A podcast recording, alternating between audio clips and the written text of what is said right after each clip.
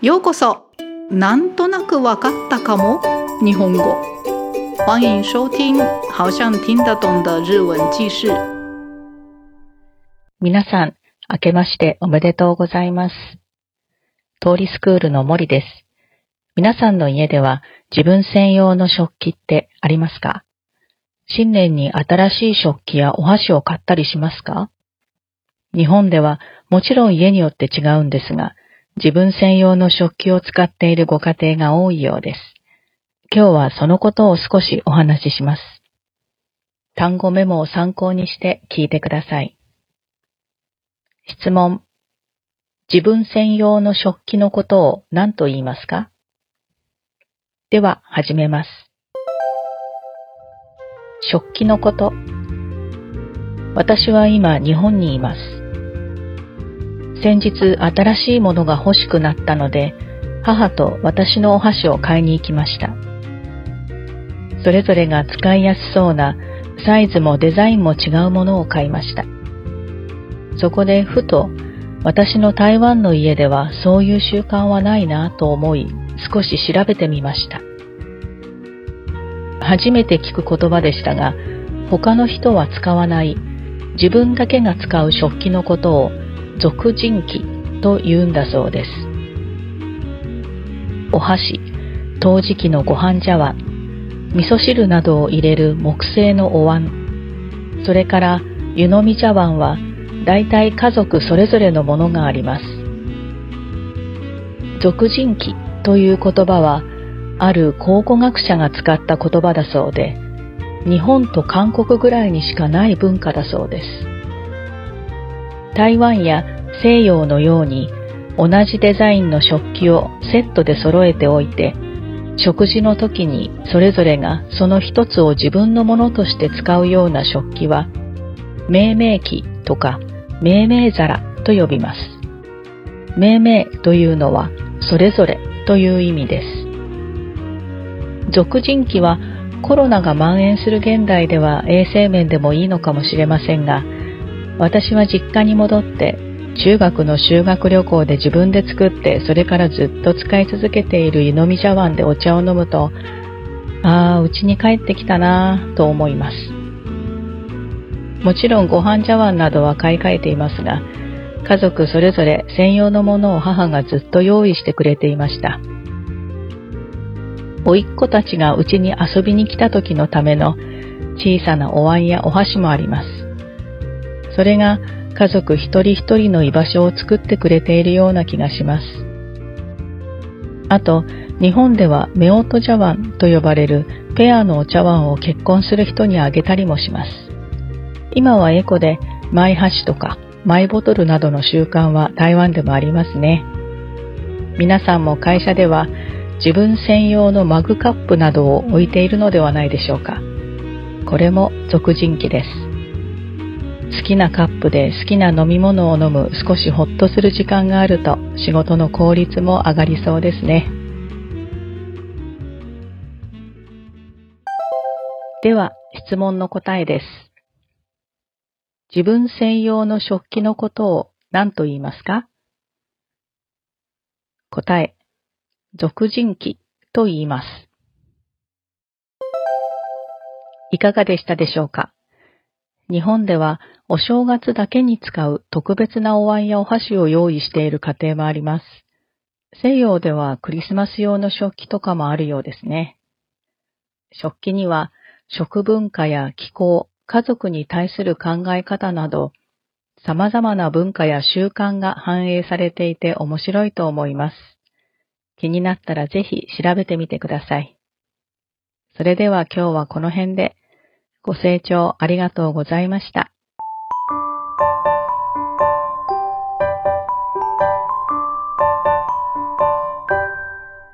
那么接下来是这个内容的简单的解说，已经听得懂的人就不用再听了。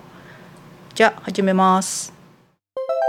はい、それでは少し解説してみます。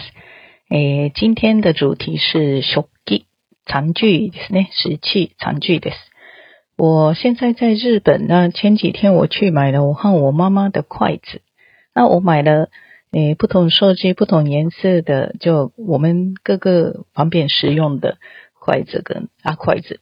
那那个时候我就 “udo” 想到了台湾的，我的家就没有这个习惯，所以我查了一下。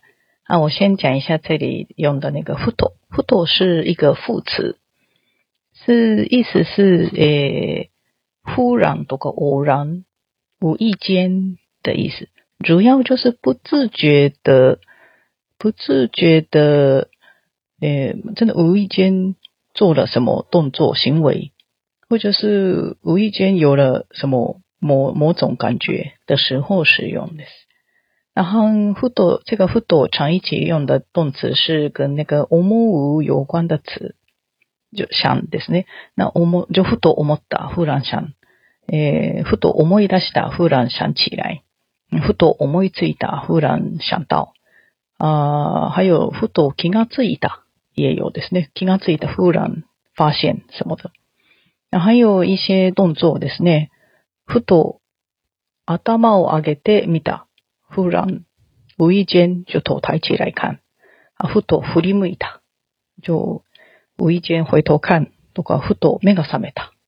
あ、ラン、醒过来，等等，还有跟那个心情的变化也一起使用的是。例えば、え、ふと心配になった、あふらんじゅうだ単身ちらい、あふと嫌になった、ふらんじゅうだふんたふと嬉しくなった、就忽然觉得很开高兴开心等等。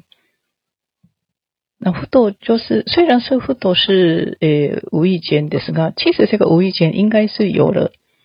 诶，不自觉的意识で是呢，有不自觉的意识啊。这个思いついた的什么的话，应该本来就有这个念头，只是就一直都忘记。啊，忽然某个某种看到什么的时候，就忽然想起来。啊，这个时候会用到斧多啊，或者是忽然看着，忽然回头看，也是应该有感受到一些是不自觉的诶，就气氛的改变等等啊，就让我忽然做这个动作。之类的，这个时候会用到很多的。で嗯，请用用看。哎，对，后面接下来我查了一下，结果发现了一个我没看过的词，叫做ぞ库进ん那这个ぞ库进ん是呃属于个人的石器的意思吧？就是属属人气“ぞくじんき那这个意意思就是其他的人不会用到。就真的属于自己个人的餐具的意思。那在日本的话，大概会有准备个人用的，就是每个家人用的筷子，或者是瓷器啊，瓷器做的那个饭碗，或者是放那个米寿汤的木头做的碗，还有喝茶的茶杯，这些应该会有做过进去啊。其他是就同一个类型、同同一个设计的东西，各个使用。那一个咧，诶，都我查的那个资料上面写说，就是这个习惯好像只有在日本或韩国。那在像在台湾或者西方那边的，诶，准备了都同一个款式的餐具的，然后就用这个，诶，这些餐具里面各拿一个当自己使用的。那那种那种叫做“妹妹给，或是“妹妹杂拉”です。啊，“妹妹”是那个诶刻骨铭心的那个“名”啊。这个“妹妹妹妹”本身就是“所列组列”各个各自的意思在的。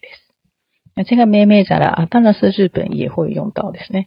诶，对这个“足巾基”，现在这个疫情的时候，我觉得呃分卫生方面应该还不错的习惯。